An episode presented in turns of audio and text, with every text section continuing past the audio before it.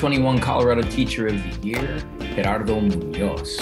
And I'm out here having survived week two.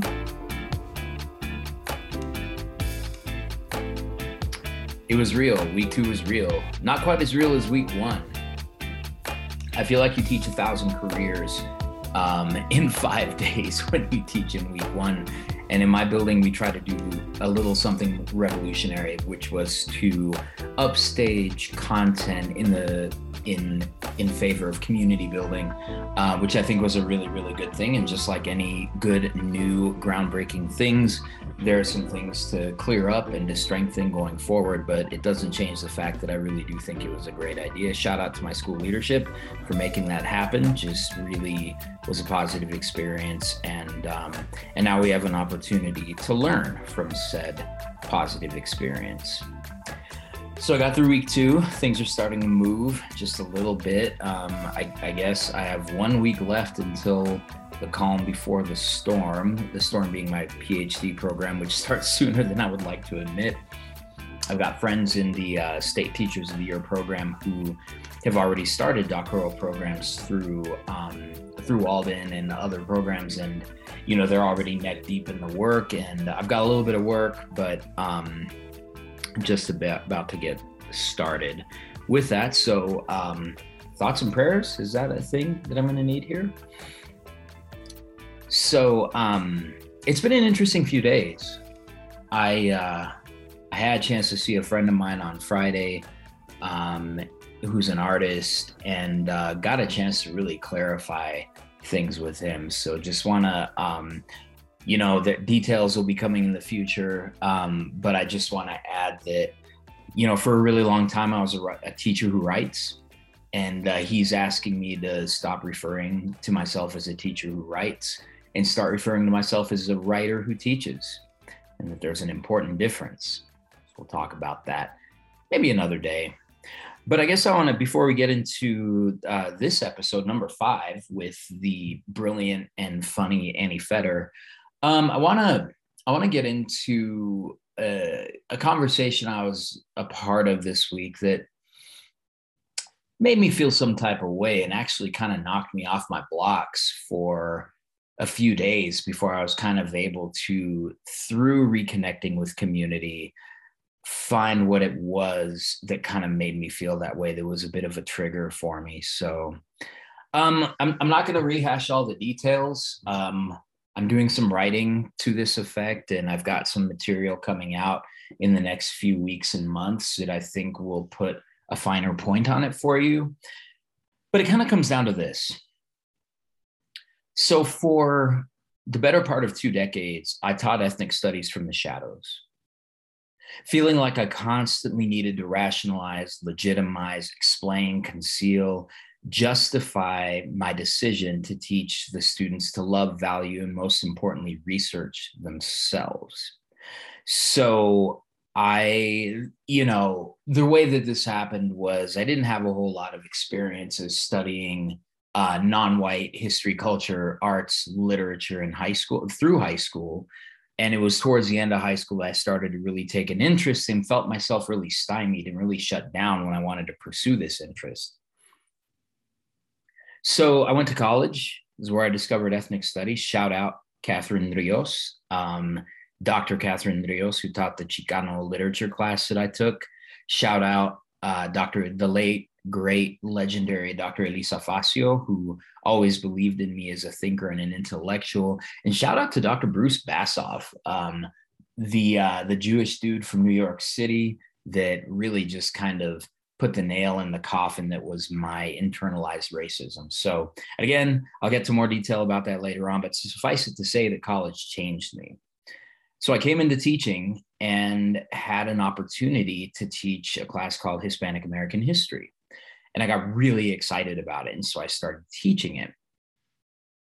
But I found that the thing that really drove me in, from a content perspective, in teaching young people was really the ability to present to them a version of history and a, a version of their history and culture that looked a little bit more like them, that sounded a little bit more like them, that related a little bit more to their experiences. And once I started doing that, and once I started to see the interest that they were starting to demonstrate, it was all I wanted to do.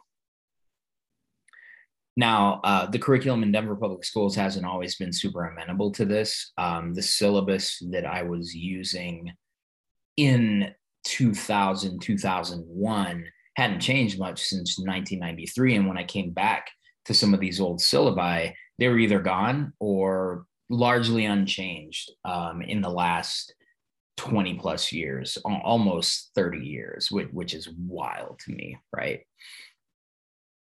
But I taught this stuff anyway. I became really skilled at arguing that when I taught ethnic studies content, that I was teaching the curriculum and more importantly, teaching important skills and mindset. So, you know, there's a real skills focus, rightly so, I think, in a lot of social studies classes, argumentation, evidence, context, point of view, um, those various skills that can really help our students become better thinkers in social studies but what I did is I would bring in more of the material from Black and Brown communities and from ethnic history, from the history of American diversity. And a lot of this was from my classes. Uh, was influenced by the works of Howard Zinn, of James Loewen, the late James Loewen. Rest in peace to him, that great philosopher king. Um, a lot of it came from Ronald Takaki's book, A Different Mirror, which was a different look at US history. So I was hiding. I didn't really speak openly about what I was teaching in class. I would close my door and then I would let it happen. And, it, you know, the way I kind of viewed it, the way I still sort of view it, was that the American history syllabus that I was presented at various points in my career was incomplete. It it didn't highlight the diversity of this country. It didn't tell the stories of everyone, and so that became really important to me. Um, now, I didn't directly challenge the system in that way. I, it, you know, it was more of a, a clandestino kind of approach. Um, I can't say whether that approach was the right choice, but there are a few things that I kind of knew. First of all, I had my own internalized racism where at the end of the day, I just wanted to be liked, accepted. I wanted to have a stable job and not make too many many waves, so I could continue to do the thing for my students that would empower them. And knowing on some level that if I somehow crossed the wrong person was and was run out of the work, there was not a great chance that I'd be able to continue that work so again i don't say that i don't say this to rationalize or legitimize it. I'm just kind of explaining where i think my mindset was when i was 24 25 26 years old and trying to teach. I also watched others black and brown teachers get run out of the profession for being unapologetically themselves. You know these folks that were a little bit more combative than i was a little bit more resistant than i was. I was pretty comfortable nodding in agreement and then going back and doing what I knew was right for kids. Others had a stronger sense of integrity than that. And I don't know which was right. I'm still in a job and they did, they weren't. But at the same time, I, I've spent a lot of time thinking about what I lost along the way. Also, you know, growing up in a working class, um, lower middle class family, my dad used to talk a lot about retirement and sticking with a job so that I could have a pension and have the comfort that others didn't have and that we didn't traditionally have in my family. So every time I thought about leaving the profession, his voice was there reminding me. So after about eight years at the first school I was teaching at, um, I changed schools. And at that point, despite the fact that it was an international study school, it actually got harder to teach the material I believed in.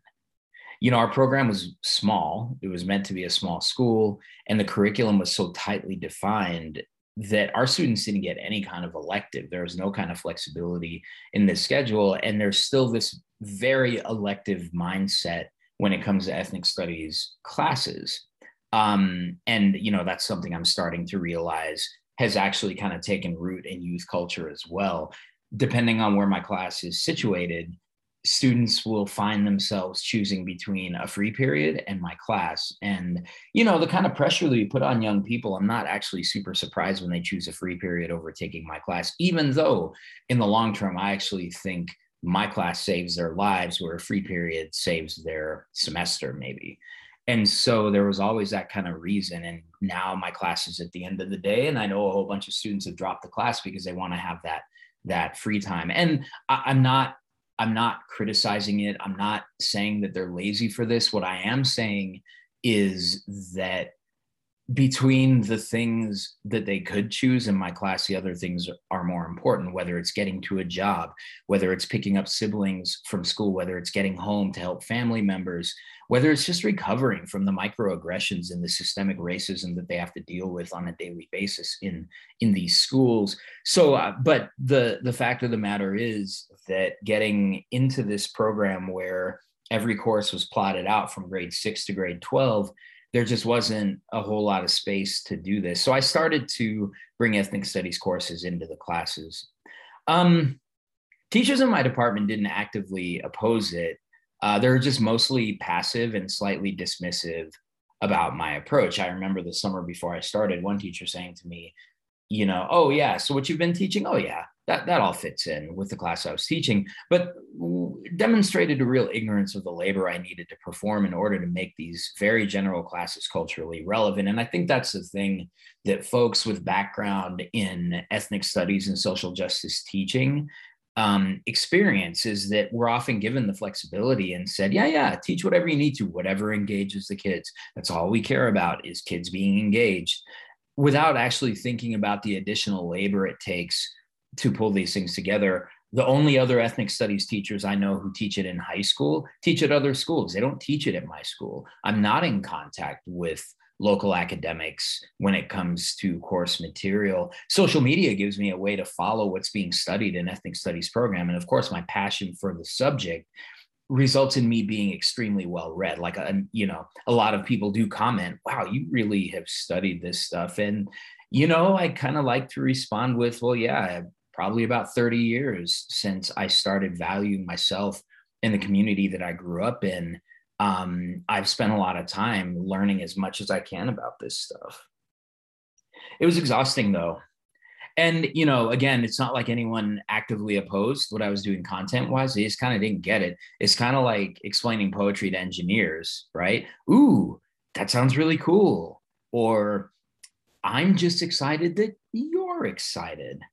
Um, I made references to kyriarchy and um, intersectionality so many times that one white colleague started to mock me when I did. I think she thought she was being funny. I thought I and I think I played along with the humor and kind of ignoring the little um the little microaggression that came with it. Um, but really I didn't experience as much hostility in terms of the content I was teaching as it was just met with folks who were just oblivious of this history. So, as you know, one of my favorite books is Destiny Disrupted: A History of the World Through Islamic Eyes by Tamim Ansary, and you know, this uh, Afghan writer basically describes his experience serving on a textbook committee full of white consultants where he said mine was such the minority opinion that it was indistinguishable from error so i doubted myself a lot in that sense but i still would teach the material um, when I started teaching AP World History, that made it a little bit easier, but I maintained the commitment and probably at times sacrificed content that was definitely going to be on the exam for content that might be on the exam. I saw a post on social media at one point that stated something along the lines of privilege is when your class, your history is required for graduation and mine is an elective. And that's kind of there's definitely a pecking order in the teaching teaching of history that is largely informed by internalized white supremacy and the notion that certain history really you really need to know and other history is kind of extra. Then a few years ago uh, schools in washington started to have serious conversations about requiring ethnic studies for graduation. These schools, particularly in the Seattle Tacoma area, shout out to the people I know in the great cities of Seattle and Tacoma, started to look around and, and see the diversity that they had. There was a long history of immigration from Asian countries into the Pacific Northwest. They had uh, this; these communities had created a foothold and an impact on the history and culture of the place to the extent that they couldn't be ignored anymore.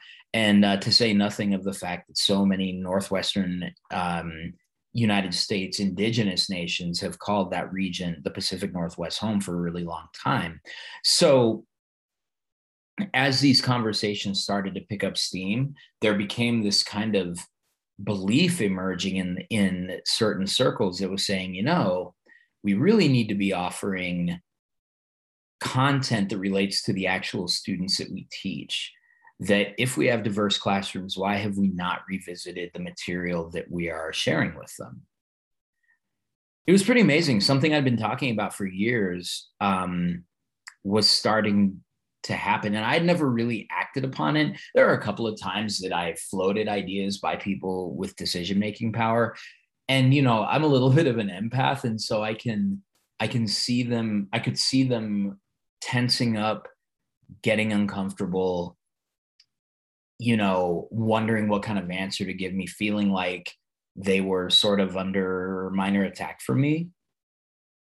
I remember one person, I remember commenting to one person who was in curriculum for social studies that ethnic studies just doesn't seem to matter to people in this district. And he kind of scoffed and said, well, social studies doesn't matter in this district. And that kind of took me off my game for a little bit because it made me feel like the complaint that I had was superfluous. It was um, it was petty. It it was you know some it was an entitlement rather than erasure of the history and culture that I valued.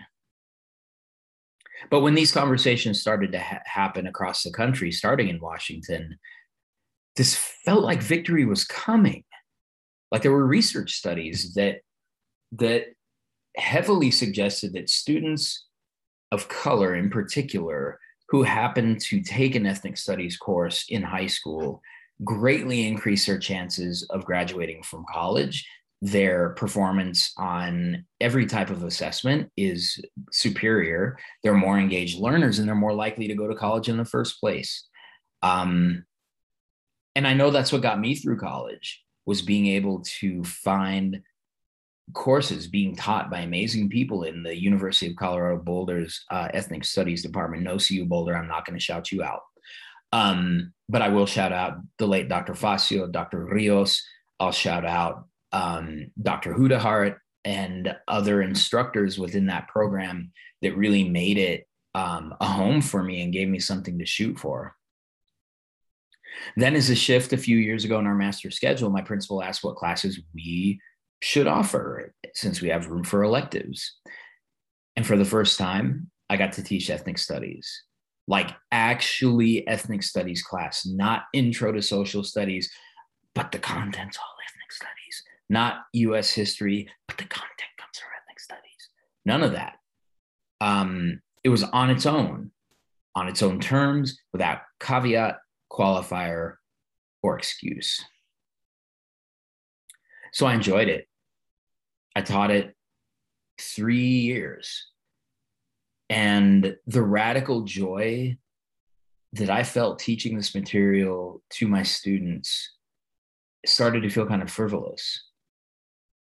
I wasn't used to claiming my joy and even felt kind of guilty that I enjoyed what I was teaching where others didn't seem to but things were starting to change. A couple of comments made by students in the class at the time. There was one student who said, who had also who was also enrolled in my AP World History class at the time, said, "Have you ever noticed how I'm different in AP than I am in Ethnic Studies?" And I said, "Yeah, a little bit." And uh, student just kind of said, "Yeah." It's interesting.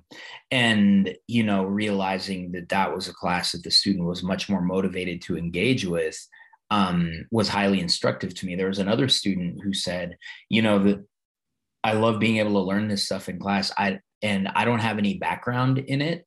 And this was a student of color. but neither do the white students. Because what this student had gotten weary of was white students taking up a lot of space and having what felt like prior knowledge of a class that they hadn't taken before. Well, that wasn't the case with ethnic studies. They were all at the same starting line. So, in a very real way, in my experience, teaching an ethnic studies course leveled the playing field. It was looking really good, and I was really optim- optimistic. And now we're under attack again. So, like, there's been this debate over CRT, which I, you know, read Ibram Kendi's piece from the Atlantic where he talks about how the anti-CRT people are really just fighting with they're just arguing with themselves. They're creating their their like own positions that claim to be our positions and then arguing with those. And so I don't think this is a debate going on in good faith but I was in a gathering where we were talking about how we were going to address this. And I think, and I became really angry really quickly. And I think I know why. I think so many of us educators of color really do care about the presence of ethnic studies in, in, in our schools, the presence of curriculum that that really encourages anti-racism that really encourages inclusion and acceptance and the celebration of diversity. But not as many of us actually went through what i went through over close to two decades teaching from the shadows teaching in the dark teaching subversively and all of the insecurities and fear and apprehensions that came with that. A lot of people don't realize what that was like.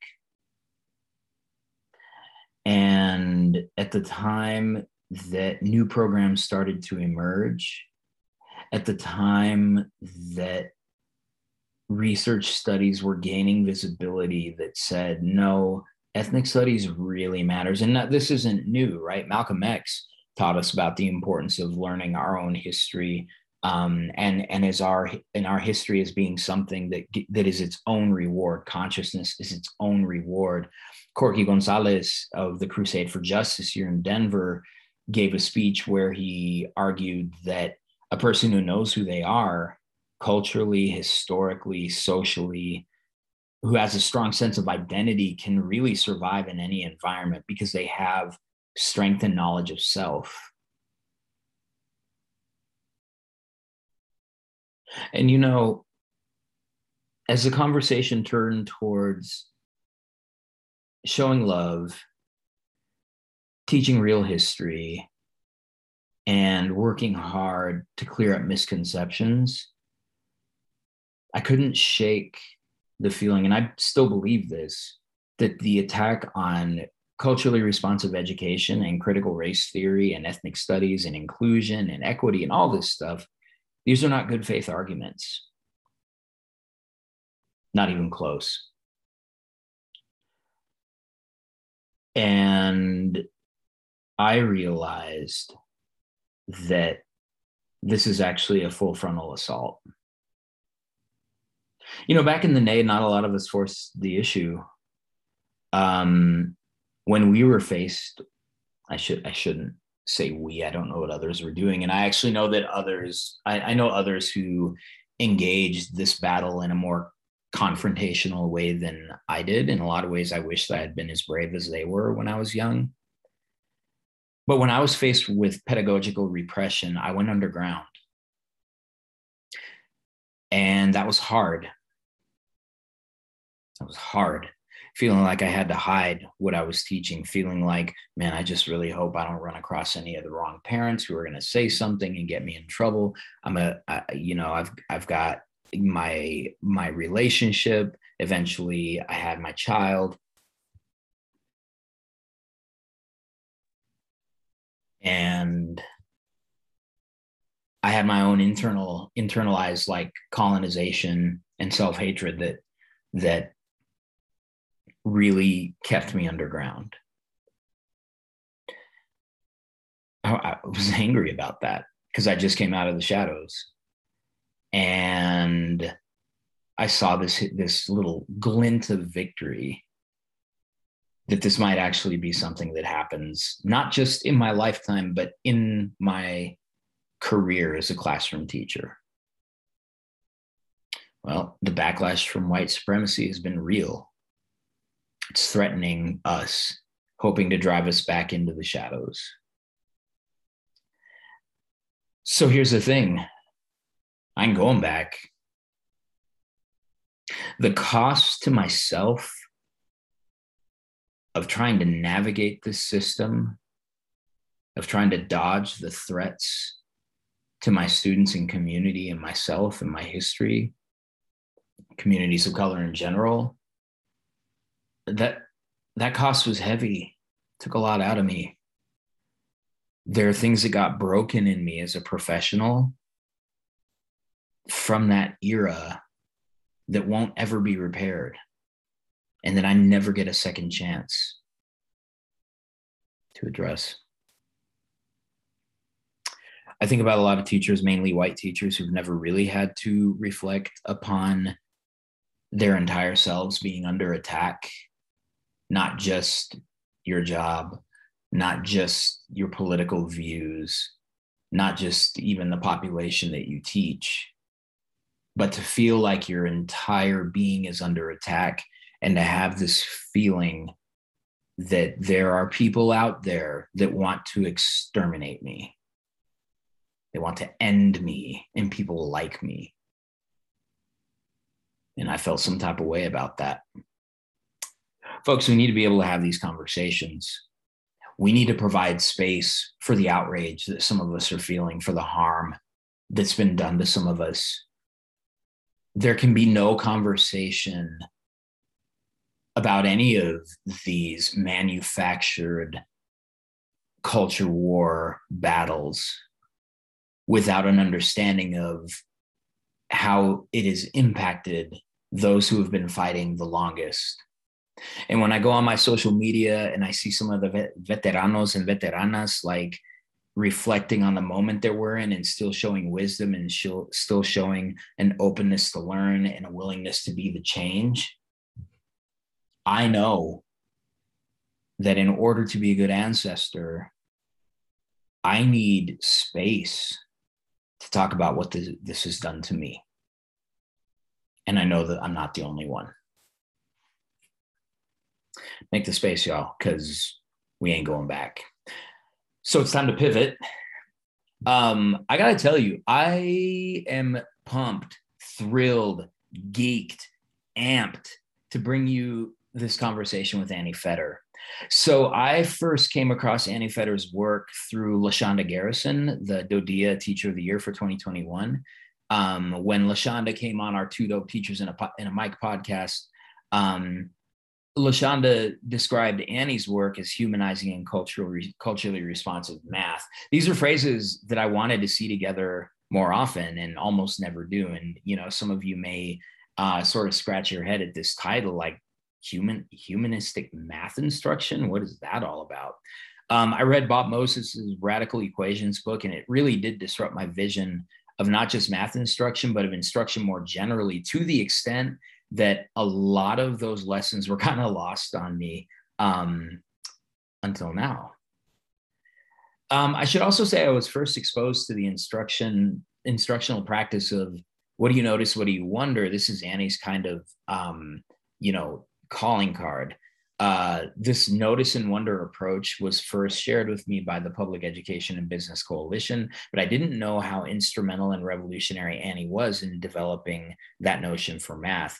And I'd been using the approach as a challenge to conventional ideas around standards and objectives in my social studies classroom and feel like I'm on the precipice of something real significant for my students. It is really transformative, and and go and find Annie on YouTube um, and some of the ways she frames math instruction. So uh, we're gonna have this conversation that I, I think is just fire.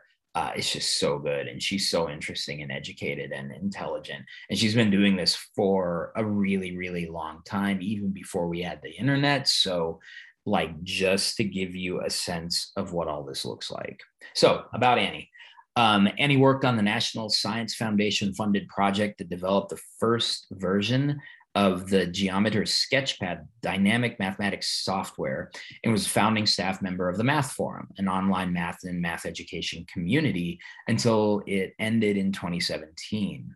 Currently, Annie consults with schools, districts, and states and speaks at conferences, encouraging a focus on sense making and leveraging students' ideas. Annie is an author of McGraw Hill Education's new K through 5 textbook series, Reveal Math, and works at the 21st Century Partnership for STEM Education while continuing Math Forum's research and outreach.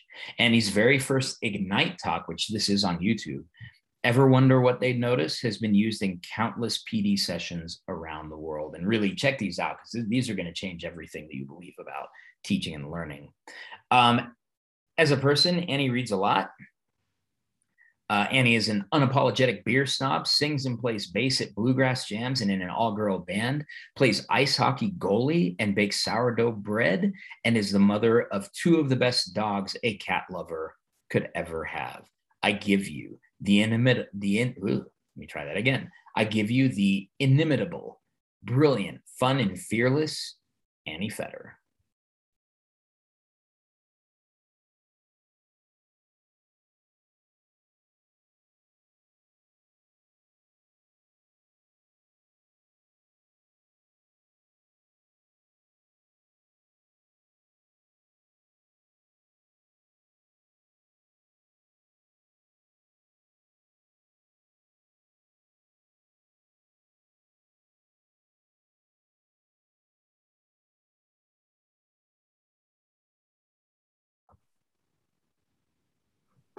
Well, folks, it, it, I'm so excited for this conversation that you're about to hear.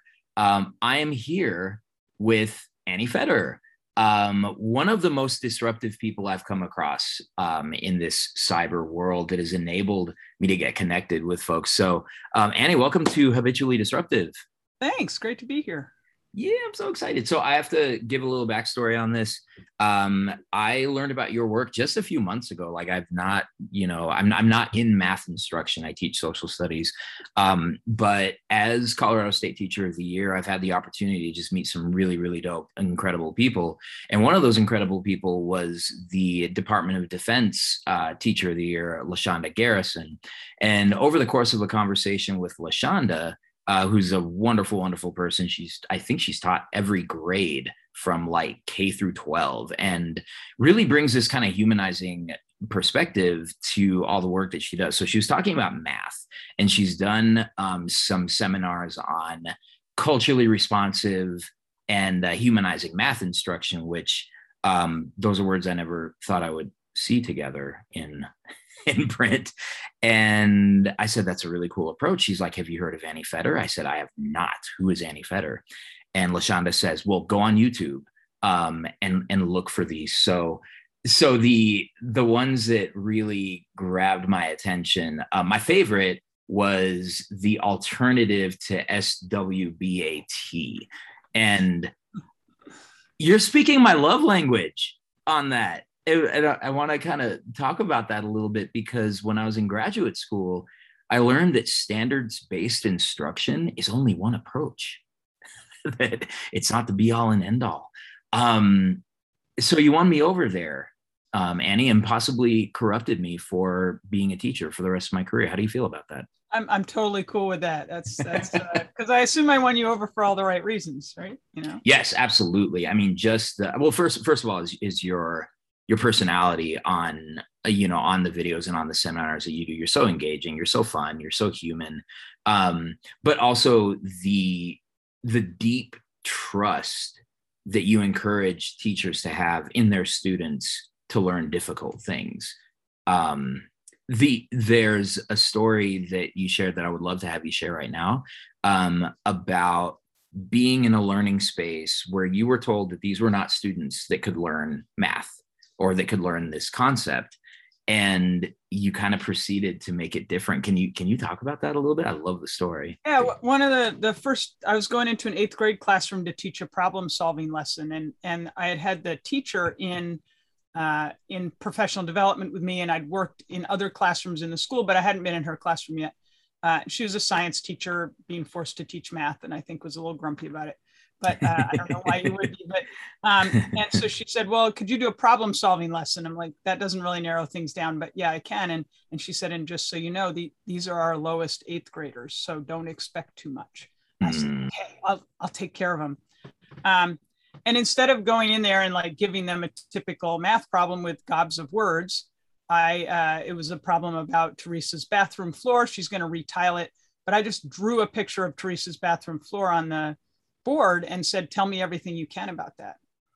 And the and the kids came up with this great list that you know I do this problem with teachers and they don't come up with anything the kids didn't come up with. So you know the kids can observe all the stuff um, and then we went on and solved the problem, and there was a fire drill in the middle of the period. Also, of course there was, because of uh, course there was. Of course there was, and um, that happens to me a lot. I mean, a lot more. I think than it should. Do you think that's Do you think that's a system intervening and saying, "Uh, uh we can't." No, we. I don't know. It's just happen. I just have good timing, I guess. There's authentic math different... instruction happening. We can't allow this. Yeah, yeah. so we ended up sort of solving the problem, and then the kids, uh, for homework, they went home and wrote down everything they remembered that had happened in class. So, like, there's homework everyone can do, right? Which is, I mean, yeah. in general, homework shouldn't be a thing for lots of reasons. But um, yes. um, if you're going to give homework, you shouldn't give homework that makes kids cry, right? So it's uh, preferable. So yes. that, that's uh, and the teacher was just amazed that, that, her kids were engaged in doing mathematical thinking the entire period, yeah. and she'd never seen that. And and I was like, I, I I can tell you why. First off, she didn't believe in her kids but second off, yeah. she's giving them things they can't do. And then I, I didn't actually get to see her teach math. So I don't yeah. know what, you know, what she would have done, but she was just amazed that her kids could do all this stuff. And I'm like, well, if you, you know, present it the right way, um, yeah. instead of asking them to do things they can't do, then yeah, they'll, they'll do math. Yeah. Yeah. To talk a little bit about the right way. Well, the main deal is how do you give kids access to mathematical thinking? So yeah. uh, people think that math, if you're good at math, it means you find numerical answers to things really fast. Mm. Like that's everybody and their mother go to a barbecue, whatever, they're going to tell you that, oh, yeah, that person's really good at math because they can do. And if you ask them, well, why is that? Oh, they're really good at arithmetic, basically, is what it boils down to. And they're yeah. really super fast at it. Um, and so in math class, we give lots of problems that are kind of hard and they involve lots of figuring things out and and you know sort of making sense of what's going on not just doing arithmetic and you've got some kids in the class who are super good at figuring it all out and then doing the arithmetic and you have other kids who are trying to figure out what arithmetic to do mm. because they don't know there's the whole figuring out piece um, so that so the thing i'm trying to do is get people to make the figuring out piece an explicit part of doing mathematics. Yeah, so, yeah. so doing mathematics isn't just doing arithmetic or writing equations and solving them. It's the figuring out of what's going on here. And that's, you know, a lot of people don't even realize your good kids are already good at this and your bad kids are never going to get good at it because we don't practice it. They don't even know it's wow. a thing. So, wow. so it's a big deal. That's so deep. This is, um, it's it's a little jarring as as a person who got good grades in math. I got good grades in math. Um, I was that student that's like, oh, I'm good at math because I can do calculations and come up with answers and do it fairly quickly. But the more I've followed your work and the more I've let that kind of soak, the more I realize I don't really know math. and these conversations and and just kind of getting acts like getting getting familiar with some of your approaches um, are really deep. How, how much of um, your own background and identity has kind of brought you to this place? So, in terms of what kind of a student you were, in terms of what math what math was for you and what it became, how did that happen? I think math for me was just like math for you was. I can get lots of answers to lots of things. So I was a yeah. super good math student um, I went to a small rural school. Uh, things were not super challenging. They weren't mm-hmm. prepping kids to go to college necessarily. Sure. Uh, they were prepping kids to be good citizens and and get jobs and stuff. And uh, and so I was like, I can get answers to stuff. And I think along the way, I was making a lot of sense out of mathematics, but I didn't really know that. Mm-hmm. And then when I got to calculus, which I took by myself with the teacher my senior year of high school, because I was the only kid who'd sort of gotten there, Yeah. Um, when I didn't know how to figure things out, I didn't have strategies for dealing with it. Like I didn't know that okay. sense making was a thing. I had yeah. sort of done it subconsciously for so long. And so yeah. Pretty much all the stuff that I talk about and promote is stuff I never did in school and I might have hated because I was already good at finding the answers. Like, why are you changing yeah. this for me? Just let me find the answers and then leave me alone. Right. I'll yes. just sit at the back of the room and do my homework before I go home and whatever. Yeah. So, right. um, you know, and I, I think, you know, why it changed. One thing I'm really curious about is because if, if I had gone into teaching math after college, which was the plan because I was employable, I would have taught just the way I was taught, which is mm. it's called I do, we do, you do, right? So yep, that's right. That's right. Write some things on the board and yep. then we're going to do a few together and it's all going to be great. And then you're going to go home and do one through 30. Off. And if I'm really mean, I'll make you come up to the board and do it in front of everybody maybe, but almost never. That would have been my radical move, right? Yeah, yeah. Uh, and uh, and not and that's not done for any good purpose in many cases. no. so I just would have been that teacher, and and the the things that I've engaged in through the years, you know, shifted me. And one thing I'm really interested in is teachers who um, believe in the things that I believe in that that mm. children should have to think and work together yeah. and actually like learn how to sort of puzzle out mathematical things how yeah. do they shift from probably being taught the way I was taught and having this cultural vision of what looks like teaching math which is covering the whole board with equations and then yeah. expecting kids to magically do it. How do they shift to someone who is much more sort of student oriented like what experiences yeah. did they have in their their life about that? Because i think it's a really interesting thing. I was sure in 10th grade that i could have been a math teacher like right that minute. Right like, then. because i knew exactly how to do it. You stand up there you do the things which i could yeah. already do. Yep. you watch people do the things i could do that and then you send them home with things that's, that's and you tell them whether they and you tell them whether they did the things right or wrong yeah yeah, yeah. like that's it. So uh, yeah, 15 years old, and I'm like, I'm done. I like, got I, this. yeah, I, got I mean, that, that's that's so interesting because I I attended a conference really long, probably about 15, 16 years ago, and there my my friends Darren and and Annie, something about Annie's is just amazing. Uh, but my friends Darren and Annie did a presentation on addressing conflict in the classroom and what they really talked about what they were really talking about was how you make the learning process fully engaging and fully accountable as a, as a result of, of being engaging. And uh, they started with a question, which was Do you trust your students with what you are teaching them? Um, and as you kind of talk, I think what what you're pointing towards is no, we actually really do need to trust them with what they're supposed to learn and trust that they will get engaged if the approach is correct. And that it's it's a whole experience. It's not just calculate and then get on your phone right? Um it's it's that kind of thing.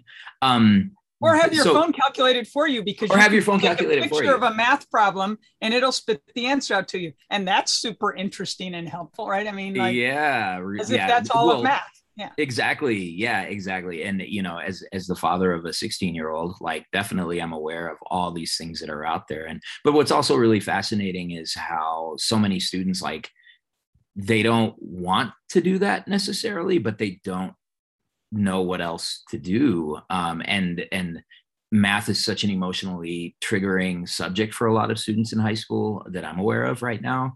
Um, that that to your point, the making sense piece. There's so many things, so many gems you just dropped. Like the idea that you're you're great until you have to actually work through something and then if you don't have strategies to work through lack of clarity, confusion, or just you get stuck. It's hard. Um, that sense making process is is such an important thing.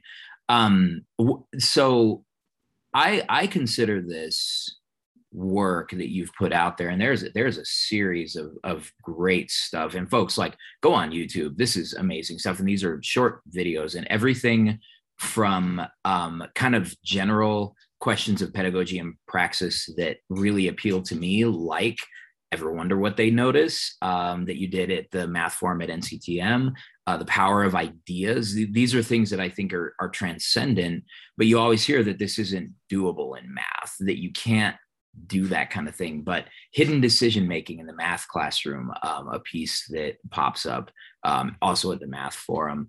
I consider this to be really disruptive. Um, do you do you see yourself as a disruptor? Well, I think all of the sort of all of those five minute videos are like ranting about something in a way. And, you know, Maybe that's why rant, I like them. ranting is about being disruptive, is saying, look, we're doing a thing that's not the best thing we could be doing. And I'm not saying that all of my videos tell you the best thing you could be doing, but sure. if they sort of ask, like, hey, wait a minute, this is going on. And that's yep. kind and how's it working out for us, right? Not so well, probably. Um, yeah. and like what should we be doing and and the fact that you know we are teaching little humans you know and, and uh, so i think it is it is disruptive in a way but it's it, they're in a sense fun they're five minutes right? Uh, i consider them i think one of the best uses for them is um, as conversation starters at the beginning of professional development. If you want to have a conversation about why do we teach in math liter- math and literacy completely differently in in k5 schools? So it's the same teacher say teaching both but they look completely different why is that? Why why isn't sense making as big a piece of math as it is in literacy? Because it's a huge piece of literacy instruction. Right. And yeah. so it's just sort of a reminder. Show that video and go like, okay, let's let's have a conversation about what we just watched because that's really what we want to talk about here in our school or district or whatever. I think yeah. they're super good for that. They're disruptive conversation starters. Um, yeah, in, in I love that point uh, because I think you know as I kind of think about the the practice of disruption um, what what always happens and, and i'm guilty of this too uh, when i run into an idea that's disruptive to me i get a little defensive and i'm like okay well what do you think we should do? And and i feel like that's in many ways putting the proverbial cart before the horse because it's kind of like well we can't even get to what we should do if we won't address some really important questions that are in front of us. So ranting is disruption. I'll make sure I let my uh, principal know that you said that and you're an expert. And you know, no, just kidding. My my my principal actually appreciates my disruption, and so I I kind of uh, for now I kind of appreciate that. Um, is so you you spoke a little bit about your background. Uh, growing up in a rural area, growing up in an area that wasn't always preparing students for college, that there were other sort of focuses there. And um, and it sounds like you were academically a really successful student. Were were you a disruptor then? Um, and how did you sort of learn in general kind of the practices of disruption? I, I was absolutely a rule follower. Like i was good at school. I was you know a good athlete. I was yeah. in the i had the lead what sport? I want to know what sport I played field hockey, basketball, and softball. Yo, that's dope. Yeah.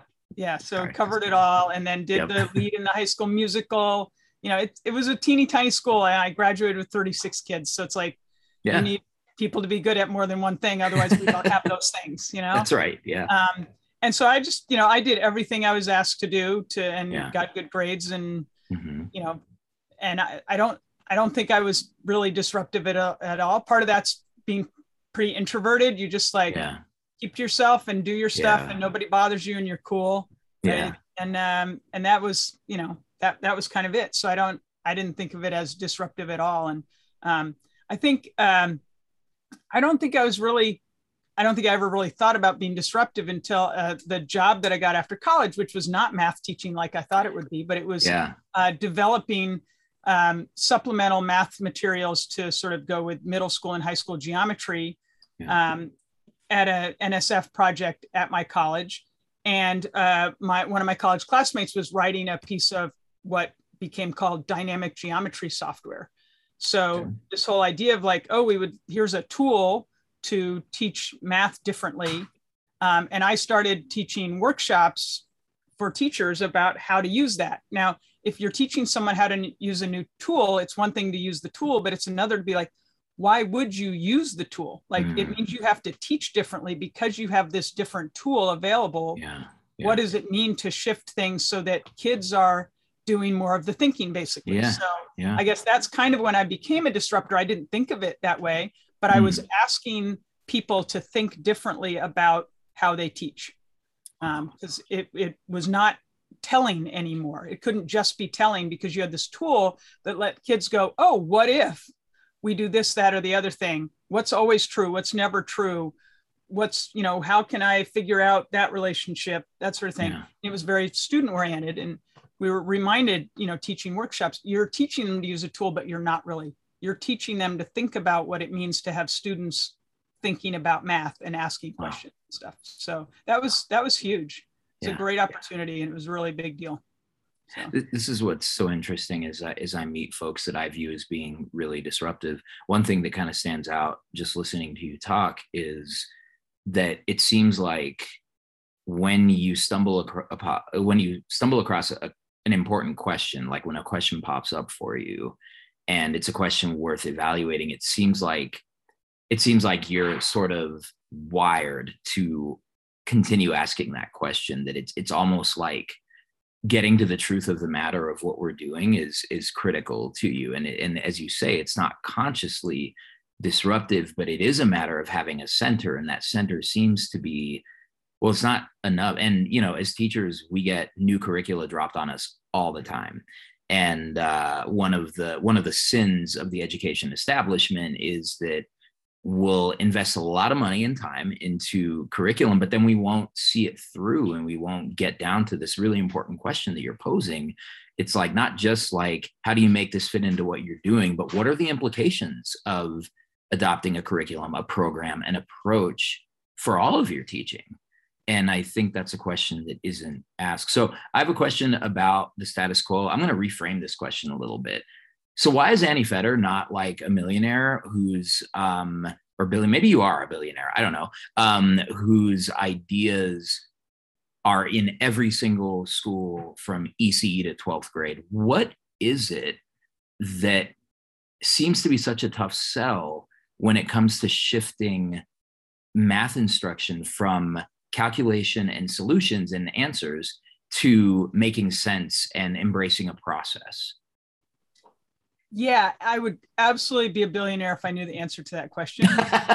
or, or, maybe, I mean, I'd have the chance, you know, I don't know. I'd feel like one anyway. Maybe um, we can find it here. yeah, well, it's a it's a super complicated question, and um, I think the if if people want to sort of uh, see a way to address it, when Matt Larson was the president of NCTM, he did an Ignite talk about that, okay. um, and it really sort of addresses. We have this cultural vision of what it means to teach math, which is exactly what I thought I knew everything about it when I was 15. Yeah. Like that's what te- that's what everyone's vision. And in terms of what was being taught, you did know. Like you did know what math instruction looked like in that space at that time.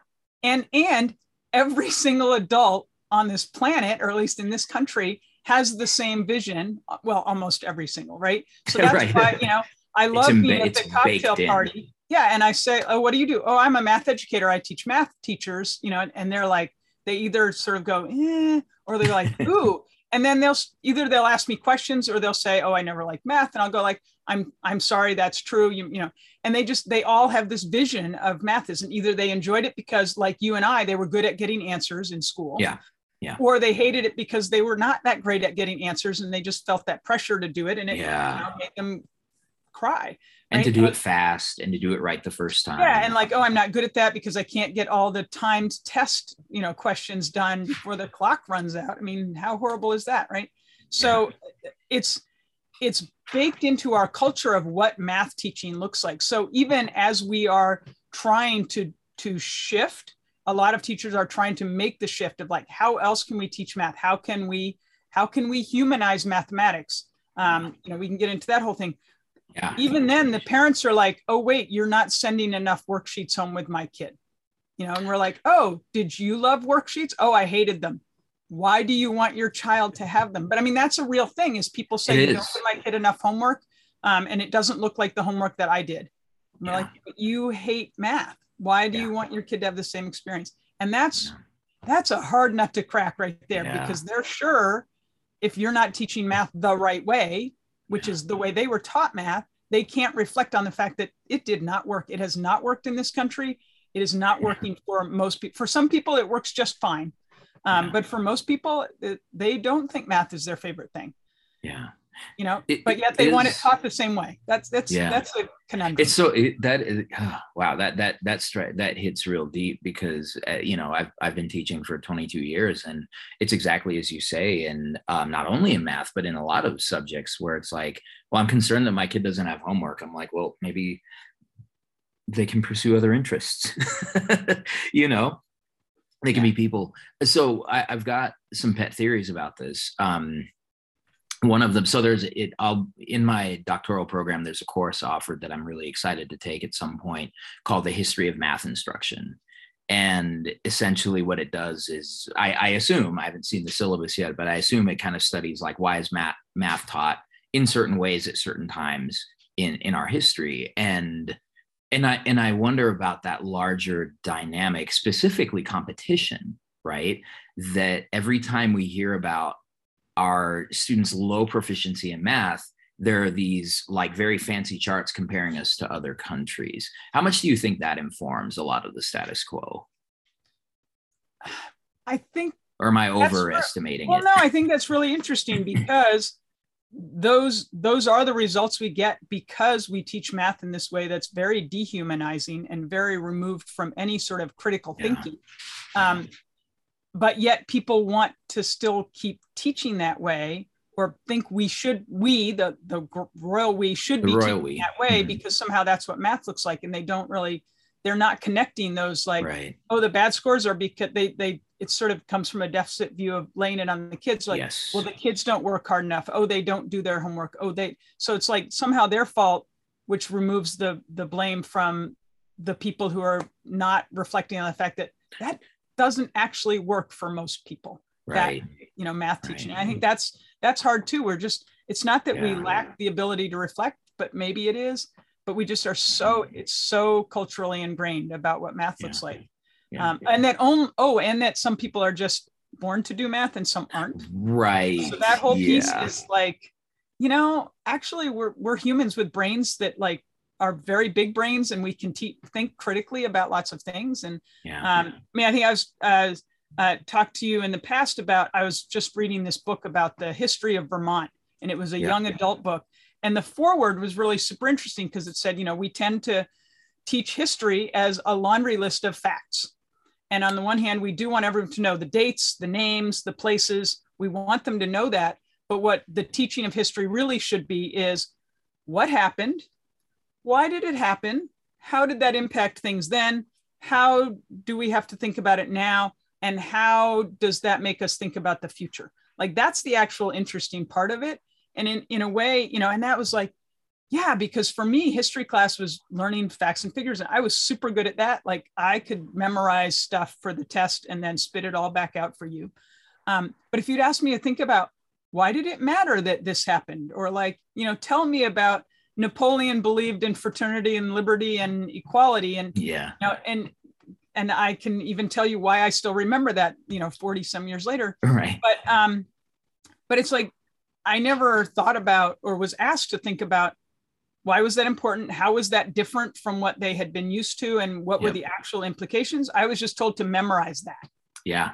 Okay. Yeah and I, you know? I've taught AP World History. I won't be teaching AP anymore, and it, it's a, it's a it's it's a divorce that I need um, from Advanced Placement World History. Um, but one of the questions, you know, to, that to your point about critical thinking and reflection, like these are skills that need to be practiced. It's it's it's everyone's got the capacity for it, but if you're not set up to practice those skills and sharpen them and get into the habit of using them, I think I think they rust and they fade, and then we have adults that won't get vaccinated. um, and uh, you know, and so I always like to pose the question of, so here's the rights of man and the citizen. You know, how do we get from that to the to the Napoleonic Wars? How do you think this happened? How does it go from being about freedom to being about empire building? And those are the conversations that I think are really important in history. Um, I want to bring you to this point that uh, you've mentioned a couple of times about humanizing math instruction. Um, and I just love those words together. They they're they're disruptive as a phrase. Um, what does it mean to humanize math instruction? Well, if you really want to learn about it, go uh, read the work of Rochelle Gutierrez, who's doing um, I mean, there are other people as well, but start with her. She's been doing a lot of work around that. Um, but it basically means that we come as individual people to mathematics and we bring things. Um, and it's not just, you know, math has very much been like, here are the facts and here are the, the algorithms and the procedures. I will show them to you because I am blessed with being the person in charge. And right. then you will repeat them and everything will be wonderful and yeah. that's just and, and also the ways the algorithms and the ways that we're talking about are generally like old dead white guy algorithms right, right. so historically so what does it mean that we can all bring ourselves to math? So there's tons of math that people use every day and i'm not talking balancing your checkbook which i'm guessing right. almost nobody actually does anymore because right. their phone does it for them or something. Um, right. but you know just yeah there's the apps there's programs that yeah, do that for you. Yeah that that's not what math is but how do we shift? Like what is math and what are say um, indigenous ways of using mathematics that mm. are perfectly valid that nobody ever is going to teach you in a classroom because right. it's not fast enough or it's not I mean, I'm not going to say not white enough, but um, you know, but, but it's just not it's not a thing anyone pays attention to, but it's perfectly valid. So how do we let kids and cultures bring themselves to the learning of mathematics? Um, and that's you know that's part of like what does it mean to actually think mathematically and and a lot of what we think of doing math people think because of the way we've culturally taught math math is about doing math to be done with it. Like it's yeah. something that you finish really quickly and then yep. you put it yep. aside and go do more interesting things. Yep. Whereas the the doing of math is actually like looking at things and thinking about them and wondering stuff and and trying ideas and seeing what works. Um, and that is not something that gets valued in most classrooms or you know just so kids can't be themselves they can't bring their whole selves and go like wait time out how come that works like that or wait i found another way to do it you know, yeah. and then oh, like no, no, no, your way's not fast enough, so throw it out, right? Yeah. No, what does it mean to let people bring themselves to math, and also to be able to reflect on how was math for me today? What did I learn? What was interesting? Yeah. You know, and we're just not, we're just really bad at that. We know? really are. I mean, on the one hand, school is not good at at sort of taking in the whole child and letting them That's be right. themselves. That's and right. math is kind of the worst like yeah. you know just do my i just no no no don't bother with that do it my way and you'll be yeah. done and you'll get the right answer right because we have a scope and sequence that we need to keep up with. We have pacing yeah. guides we need to do in in our district here in denver. We're talking about unit and lesson internalization which is gross and it's and it's a way to try to ensure that everybody is in the same place at the same time in the curriculum regardless of where you teach or who you teach or what your own kind of context is. It's it's this very it, it's like the fantasy is to make it mechanized and automatic as opposed to exploring all of its possibilities right or taking into you know you were saying there are days when you start a conversation in your class that's your launch and you end up yeah. spending the whole day on it because yeah. that's where the kids go right yeah. that's what becomes interesting to them and and you know so you occasionally want you walk into math class every day with a mathematical goal i'm hoping that this is a thing we know more about by the end of today. But some people are like, uh, as you mentioned earlier, the students will be able to do this by the end of 42 minutes. It's like That's if right. you knew that, like you wouldn't need this job. We, you know, there you'd be magical.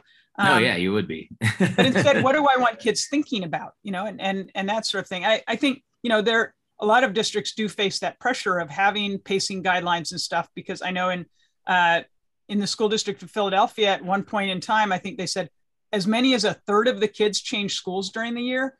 So you really do need everyone to be pretty much in the same place. You you have to have a co- because you're trying to serve a population, a very tr- sort of transient population in some cases. But you know, how do you do that and still uh, account for the fact that you have little human beings? You know, you don't teach math, you don't teach third grade, you teach people.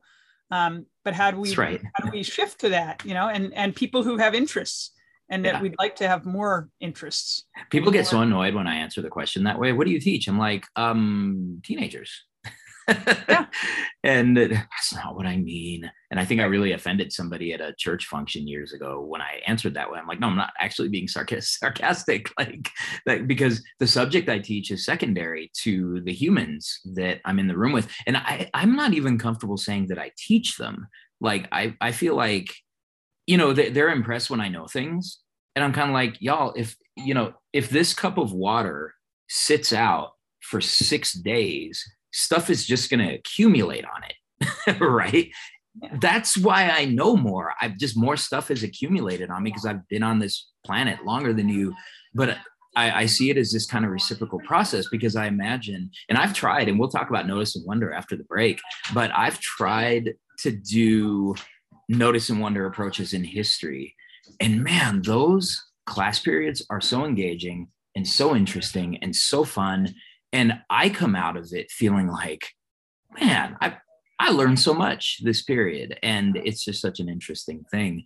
Um, I have a, I have a little follow up question because you you said balancing your checkbook and all these kind of manufactured rationales for math that don't keep up with technology.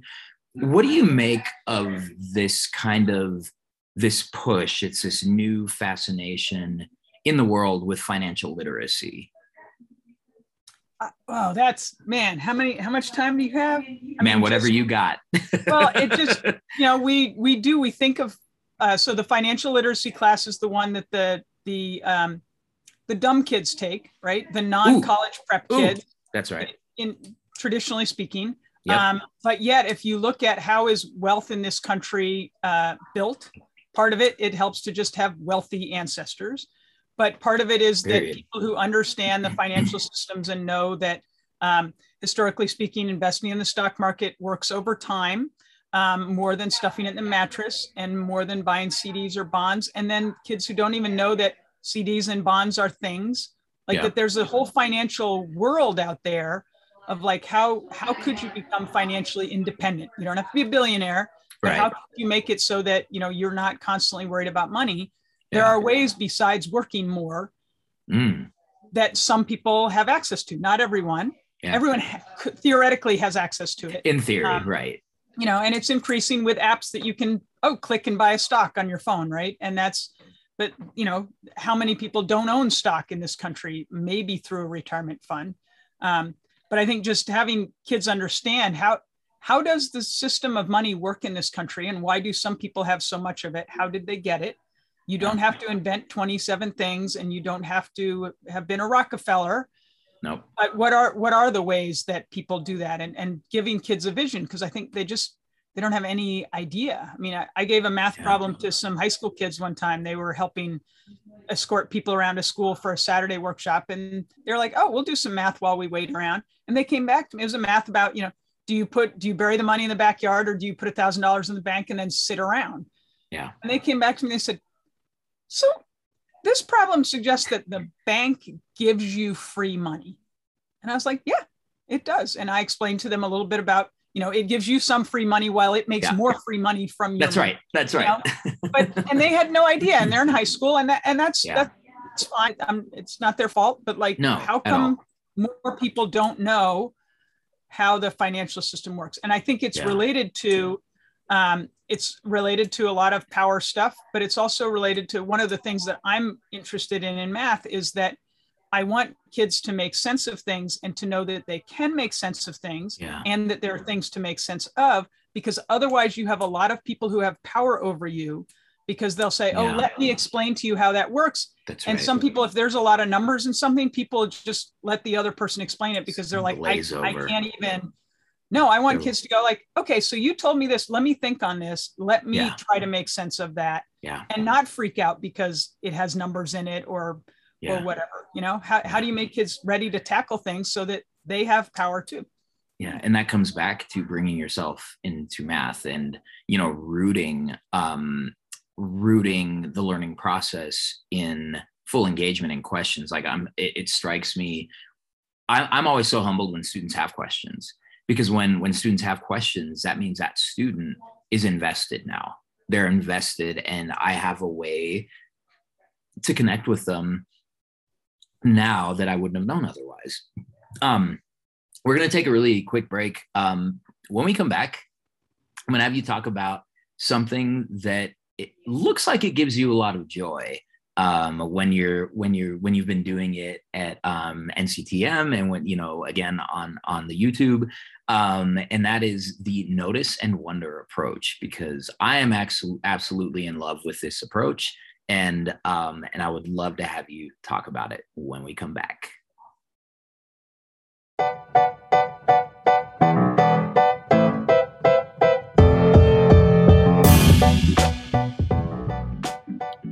Listener.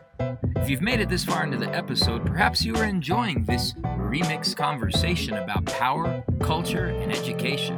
And if that's the case, please consider joining others like you educators, community leaders, activists, scholars, artists, and youth by supporting the Too Dope Teachers and a Mic podcast and productions on Patreon. For as little as $5 a month, you can get on air shoutouts, sneak previews, and early released episodes, insider information on the happenings in Too Dope Nations, and many other small benefits.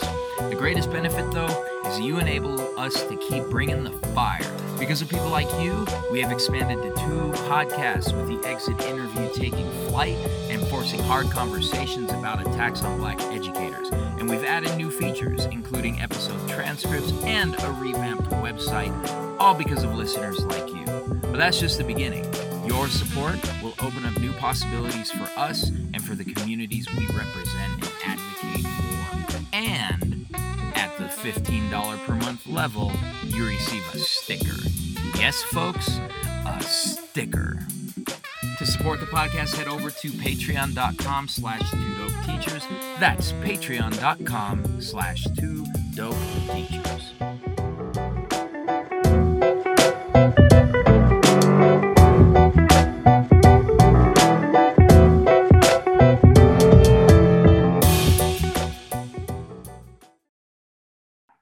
What's up, people? Welcome back to Habitually Disruptive. I'm Gerardo Munoz, your 2021 Colorado Teacher of the Year, and I'm talking to Annie Fetter um, about humanizing math instruction and that process. So, uh, Annie, right before we went to the break, um, we were sort of talking about students asking questions, and one of the, one of the topics that came up was the topic of the um, of financial literacy, the new kind of um, fascination that we have uh, with instruction that is math related. Um, you you do this amazing work, and it's like magic to watch it happen and to hear it described, and then to try it is it's it's amazing. Like you, you sit like I I sat here um, as I kind of embraced it a little bit more wholly, um, thinking to myself can teaching be this easy? like it's like everything I want to see. It's a lot of student voice. Everybody's learning, everybody's engaged. Um, it's funny, it's lighthearted, but then it gets serious. It's like all the things. So, talk about notice and wonder. First off, what you described is like it sounds like it's human, right? Like what? a bunch of humans in a classroom. yes. Having a conversation about something, you know, imagine yeah. that, right? Yeah. Well, yeah. so Notice and Wonder actually started um, when I was at the Math Forum, which was a wonderful organization that sort of um, developed a math education community on the internet. And I, I think it's it's a long story, but it's one reason why math teacher Twitter is is as strong as it is. Yeah, um, roots that go back before the web. Um, yes. But anyway, so we were using the idea of noticing and wondering to look at student work. This idea of, you know, often when you look at a pile of math papers, you tend to sort them into like right and wrong and messy and neat. And, yeah. and it's uh, and part of that is because of the pressure to assign grades to things, yeah. Um, but also because we don't practice like what's actually going on in the student thinking. So this idea that you would notice things uh, about a student's thinking and then that would let you wonder things. So instead of saying, yeah. "Oh, this one's super short, they hurried," you're like, "Oh, this student did not write very much. I wonder if they ran out of time yep. or i wonder if this is actually all they know. So you're you're shifting from judging to sort of really being curious about a student's thinking. Um, and we realize you know that's we want kids doing the same things about math problems. Um, and that the uh, example earlier about teacher teresa's bathroom floor and you know asking kids what do you see about this picture? Well if i give them the problem about teresa's bathroom floor i want them to notice everything about that picture notice stuff notice things that are equal notice things that are different notice rectangles notice whatever and then raise questions in their head. Oh, I wonder if that's going to be important. Oh, I wonder what if, why is the sink so big or whatever. And then you ask them a question about what to do. The problem in math is that a lot of kids think that the first thing that you do is a calculation. They don't mm. realize you do all of that. What's going on here? I wonder what's true. I wonder what's not true. They that you are actually noticing and wondering. So you know the idea of doing it is not new. There there are a lot yeah. of other um, organizations and people who have you know suggested things um, that look like this. Um, we sort of formalized it with those two words, and those two words are super important because asking what you notice is really different from asking what you know. Yes. Because knowing is that's a loaded word, but notice, like I can tell you what's right in front of me right now. And that's really, yeah. you know, you're asking yeah. kids, that's all I want you to do. What is yeah. right in front of you right now? Um, which seems really simple, but is really important. And then what do you wonder? What are you curious about? Not what question are we trying to answer or what do you not understand, right? What do you wonder encompasses what might we be trying to answer? What might be trying to find? What might you not understand? What might you want to know more about? Uh, right. you know it, all of and wonder is really important. And um, we first ran into the word wonder i think in a, a, summer workshop we were doing with teachers and we were working with the philadelphia writing project. And we read an article where a teacher used fifth grade teacher used um, what's something you're wondering as an exit slip for her uh, after her math things. And this one kid who was a good kid, I mean, a good math student, like he got all the right answers, right? He wrote, yeah. I wonder if fractions only work with circles. Yes. Right. So he, she then realized at that moment that she had only been using examples of circles for fractions. And here's this kid who's getting all the right answers who yeah. wonders, do fractions only work with circles? And, and so that to us was like, yeah, that's the sort of thing you want kids to bring up, not like, I don't understand how to do this, that, or the other thing, but like, wait a minute, does this only work with that? Or what if you did this? Or um, what happens if the dog gets uh, bigger? You know, I, whatever you want that to come out and be part of the doing of math. You know, as, as yep. you were saying, how do we have those conversations where kids are curious about stuff?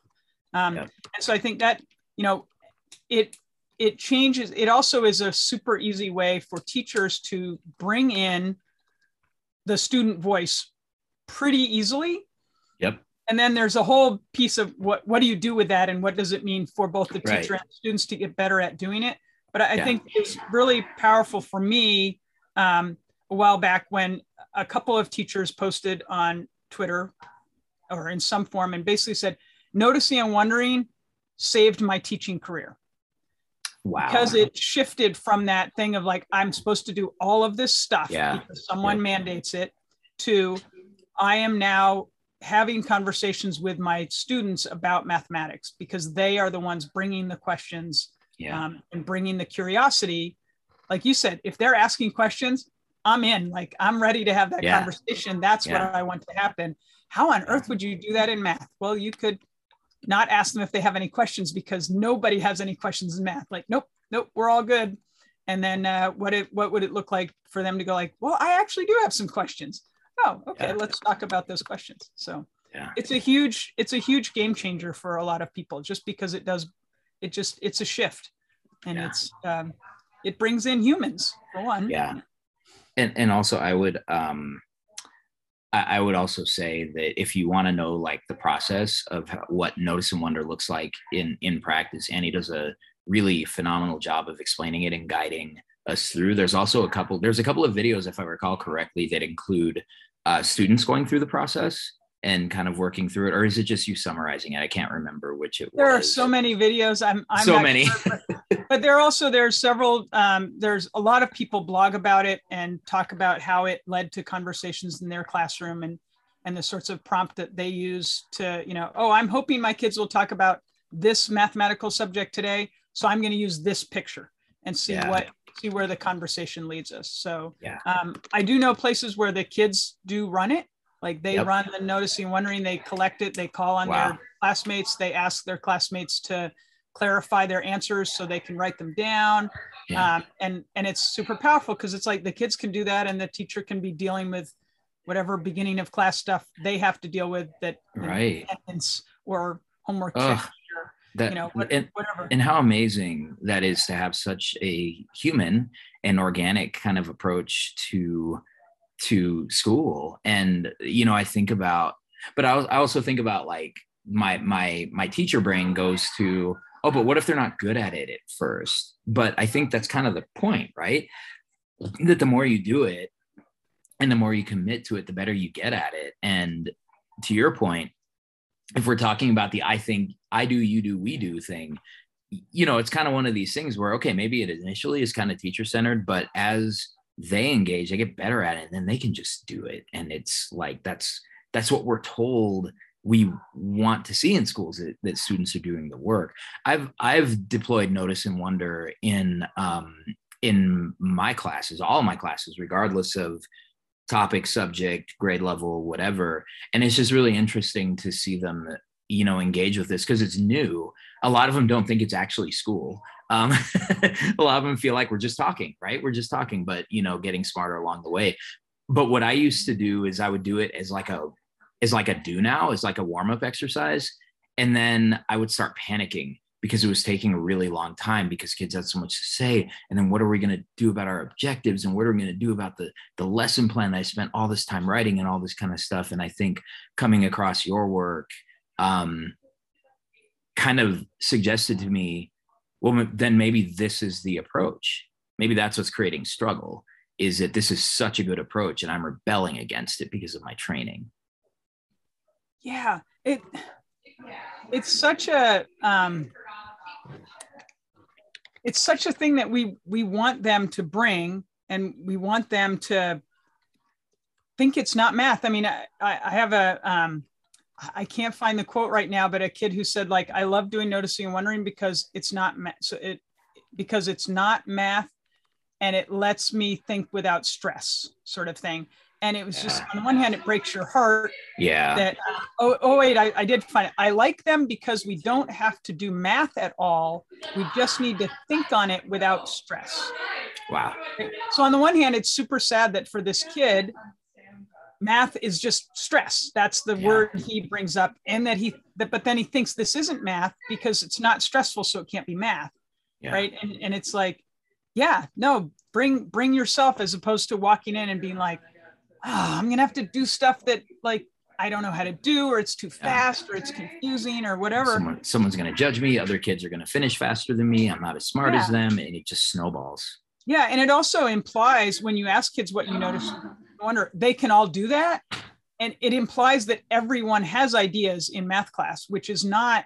If I'm asking kids to do a problem, I already know some of those kids can't answer that problem like how fair is that? Like yes i do want them all eventually to be able to answer that problem. That's why we have that's why we teach math and, and have right. math instruction. Um, but to you know to give things that i know some kids can't do yeah. instead of asking oh what do you notice and wonder about this thing? Like every kid can do that. And um, I, I have a my teacher friend melanie nagel like if she asks her kids to tell her something about a problem and they kind of give she teaches special education um, in yeah. junior high. And her kids, if her kids are like, uh, I don't know, she's like, all right, we need to take a notice and wonder break because you obviously hadn't haven't had enough time. So she just says to them, it's not that you don't have ideas, you haven't had time to think about it. So I'm yep. going to take a moment and we're going to notice and wonder some more yeah. because you all do have ideas, right? Just that yeah. it's that implication to kids. You are bringing something that should be part of this classroom, and we need to we need to give it space. That, that's yeah. huge for kids.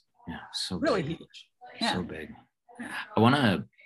Th- this is, you know, um, it's interesting because I, I've I've been really reviewing just kind of the work that's available on on your approaches and i'm all in i've been all in since the first video to be honest um, and it represents a pretty monumental shift not just in math instruction but i think in the way that we approach school when you talk about math being stress uh, school is stress and you know and it, and it kind of creates a lot of a lot of pressure.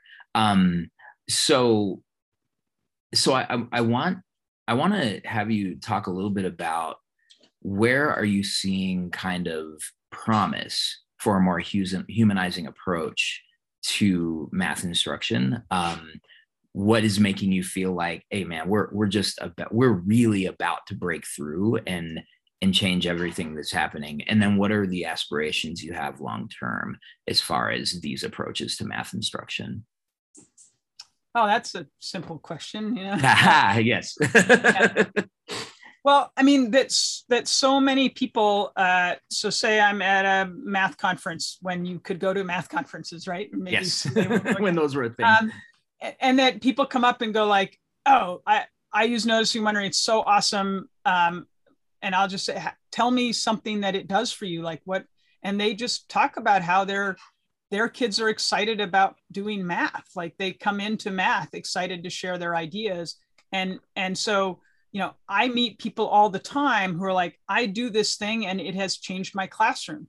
It has made me yeah. and my students more excited about math."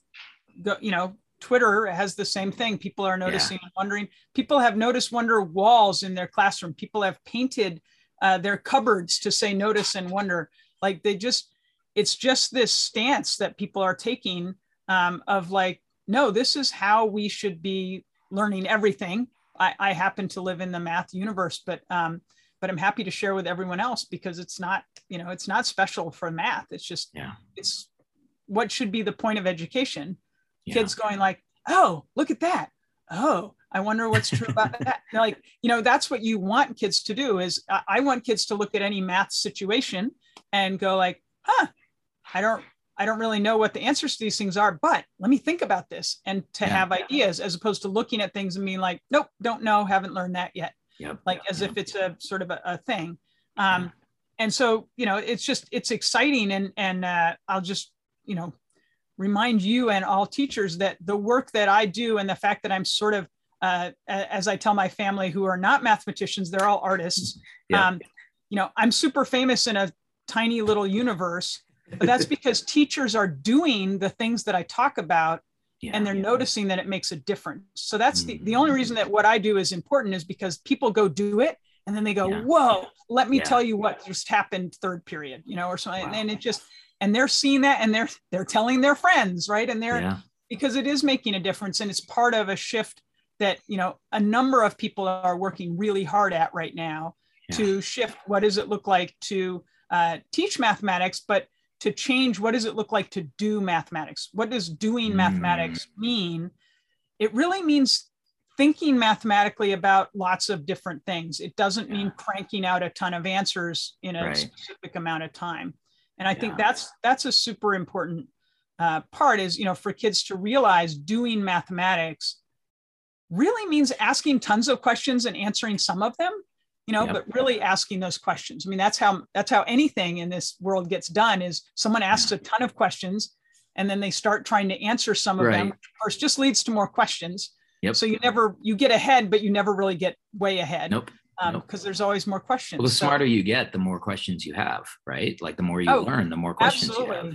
I mean, just this idea, you know, I, have been talking to some groups of kids recently and being able to say to them, mathematicians actually spend most of their time asking questions. Yeah. You know, wow. you spend most of your time answering questions that somebody else asked. And that's, but what it really is, is the asking of questions. And then if they're lucky, they get to answer some of those questions. Um, yeah. But if, you know, they're just going to keep asking questions. And that's, yeah, that's and you want that to be you want kids to go wait time out how come or whatever you want kids to think critically i think isn't that supposed to be the point of education maybe I mean, to equip kids to have conversations and to yeah. figure things out that benefit themselves and That's right. others That's right. absolutely you know? one, one would hope as opposed to just churning it out so they can be obedient little sheep in a factory right yeah. we're, we're kind of past that yeah i know? hope yeah absolutely yeah I, I mostly yeah we're mostly past that you know? well and we and, and we are you know we are kind of at a tipping point i think because i think that for all kinds of reasons that could be the subject of a, of a different episode um the the what the what the school functioned for 50 years ago isn't what isn't relevant today it, it doesn't connect as naturally to kids you know you talk about this simple act of asking questions and, and notice i said simple not easy um, right. but simple process of asking questions. And then, yet, when I survey my students at the beginning of the year, they don't like to ask questions because they don't want anybody to think they don't know everything. And so, as you kind of talk about it being baked into where we are as a society right now, the most important thing we have is to pose questions. And yet, it's the thing that students are the most uncomfortable doing in class in front of that's why that that's why the wondering language is so important because kids will willingly wonder wonder things, but they won't ask questions because again they don't want to appear dumb they that's don't right. want someone to know they don't know something but they'll go oh wait a minute what if blah blah blah blah they exactly. won't say oh uh, mr munoz i don't understand something something they'll go like right. hang on tell me why this like why why didn't he yeah. do that why did that guy even go over there like what yeah. well hey let's let's that's a I wonder question. I think about like primary sources, like you know, uh, history teachers are obsessed with the idea of primary sources. Um, but we but we get upset when a student's like, "Why did they write like this?" You know? And i'm like that's a great question. How do you think they're writing? It's well it's like these words that are just so weird and that kind of gets you into that conversation of that wondering and kind of allowing them to process things on their own terms which i think is is a really um, disruptive and revolutionary act. Just let them describe things the way they see them and then and then ask questions and model that questioning uh, process. Yeah. Um it would be great if that's what we you know that's what school was like. I mean, yeah, we have a we have a, a, a currently a pile of content we would like kids to know because we right. think it's important, but we don't. I don't think we always reflect on why do we actually want them to know that stuff. Nope. You know, and because well, I think ultimately someone wanted you to know them so that you could think critically about challenges that we have faced and are facing right. and will face. Yeah but that's not that doesn't necessarily come across that kind of got lost i think in the right. sort of we knowledge we, transmission that's model right. That's that right. is oh, not so, well so helpful you know? Yeah. And uh, no that's I, right. That's right. Yeah i wanted to um, sort of t- call out one more thing because it sort of yeah. ties in a lot of thinking about our universe. So the um, the american statistical association and the new york times learning network have a project called what's going on with this graph yeah. Um, and uh, and the the main key about it is the reason that it's a thing is because all right when you've got all these sort of infographics and pictures that tell stories with numbers and you want people uh, to not think oh i don't understand numbers. I don't know statistics. I can't think about that. You want them to look at it and go like oh I noticed this, this, and this. Well, I, hmm, that makes me wonder this. So they actually use their first two questions to. Uh, this is a project for kids, but grown-ups, of course, can play along. Is you know, what do you notice about this graph? What lists all the things you notice, and then what does that make you wonder? Yeah. And then thinking about how do you think this impacts you and your community and things. But it really is by by using what do you notice and what do you wonder. They're saying everyone has ideas about this perhaps seemingly complex graph and like what is going on here right and not like oh someone needs to calculate the r or right. what you know like no what what do you what do you see here what is this going on and and yeah.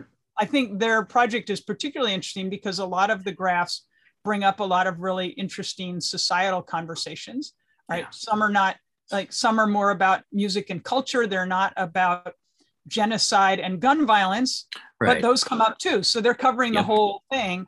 But it really just is taking the stance of like, what what do you see here? Like, what do yeah. you what do you see in this? Because everyone sees something, and everyone will wonder something. And again, yep. it's it's taking that stance of like, we all have ideas. You you have ideas about this, even yeah. if you first look at it and go like, oh, that's a lot of stuff going on. I wonder what you know what is all that about oh well, what do you what do you see start thinking about what you see so i think it's yeah. it's really important and it leads to a lot of uh, i had some good conversations with some fifth and sixth graders about electricity generation in the us and cool. why their state of illinois has been nuclear the whole time while everyone around them is coal so wow. you can get into geography and politics and economics. all kinds of stuff. Uh, wow. it's great stuff. You just starting you know look at a graph start a conversation and you can go lots of different directions. I think it would be a great sort of integrated school project in to Man, look at some it. of those graphs yeah and, folks that's that's what's going on with this graph. Uh, check it out. It's a, it's a project by the new york times and what's the other organization you said? American statistical association. American statistical association. Yeah check that out. That sounds amazing. Um, yeah. Yeah. So, uh, what what do you how do people find you? How do people uh, learn from you? Uh, get those ideas, and what are some things you're working on? Well, let's see. Find me on Twitter. Um, I don't always tweet as much as I should, but uh, but I try. So at mf annie, um, and then uh, I have a blog that uh, is slowly being updated. I, I lost nice. my blog when the math forum got dissolved, so I'm slowly putting posts back up. Uh, if people tweet at me and say, "Hey, get it in gear," you know, maybe I will. So that's annie.mathematicalthinking.org. Um, and then, uh, you know, maybe I'll be at a conference. Uh, I've been doing some stuff online. Um, did a workshop for people in Hong Kong uh, Tuesday night. My Tuesday night, their their Wednesday. Their, their Wednesday. yep. Yeah. And uh, you know, so trying to sort of poke my head up here and there, and um, but also just look online and see who is tweeting and blogging about Notice and Wonder and the shifts that that's uh, making in their classroom. And uh, it is not just math people. I tend to follow math people, but um, yeah. but you know, as you said, lot it's it's a tool for everyone. I know lots yeah. of people are using it in science. It's kind of defines the scientific method. Like, yeah. oh, let's yeah. do this thing. Bit. And what did we bit. see? And yeah, yeah. um, just different language from you know hypoth- hypothesize and yep. experiment sort of thing. Theories um, and that kind of thing. Yep. And uh, let's see things I'm working on. Uh, I'm part of three grants right now. One that's helping uh, the Bootstrap Bootstrap world, which is uh, gets at using computer programming to examine math um, math ideas, mainly mm. around functions and data science. Okay. Um, so we're working with the state of Oklahoma because they have a lot of um, computer science requirements coming down the line. And so okay. how do we how could we do integrated computer science and mathematics to the benefit yep. of both? Um, and then a, a project that's looking uh, called Mathematical Thinkers Like Me, that's looking at um, creating better mathematical opportunities, particularly for our Black and Brown students, but also yeah. a lot of um, bringing identity and like bring kids bringing their whole selves to doing challenging mathematics uh, using interesting technology tools.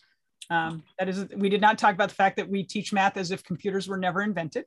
Right. So, uh, so that's you know so true. someone who worked on a like a dynamic mathematics software tool in the 80s that still not everybody uses. Um, you know that it's it's a little uh, a little jarring. Um, and yeah. then uh, I'm also working on a, a grant project with our colleagues at Drexel University looking at student work. So what does it mean? We're, we're actually trying to disrupt, and we have used that word disrupt yes. the idea that Love teachers it. are always looking their job is to look at student work and assess it like mm-hmm. give it a mm-hmm. grade but how can we make time and space for just looking at student work for the sake of looking at it and trying to figure out what's going on yeah. um, and then you get better at doing the other parts that you sort of are pressured to do but right. uh, making space for that so that's that continues work that we've been doing for a long time yeah. um, so i'm also an author on a new mcgraw-hill k5 textbook series that every lesson starts with a be curious moment so like ah. every lesson starts by asking kids some version of what do you notice and what do you wonder, like something yeah. that's like designed to collect student ideas before it yeah. decides to to teach them anything, right? Yes. So, um, and then also working on revising a middle school series for them. Um, you know, again, it's how do we get more student voice into everything because that's you know you want i would love for kids to like math but they don't yeah. even know what it is right no. they, they think it's oh, cranking so out true. answers and as as any grown-up will tell you it's this yep. deadly awful thing that you do so and, and that you better do also and it better yeah. look like what i yeah oh, yeah man. yeah so um so just trying to put more more student voice into all of those things that that's you know the main thing i'm focused on is yeah they're they're humans they have brains they have um, well they have feelings you know yeah. they have all that that stuff too but they have ideas and and how do we make sure those ideas actually have some part in what we do in every class not just math but i, I focus on math i try to stay uh, sure, uh, stay a little bit focused um, yeah. because that's what interests me the most but it's yeah. so true in everything yeah. so it, it makes me wonder if why we even have subjects and maybe there's a good reason for it but i think that when we're talking about a humanizing approach to the learning process and how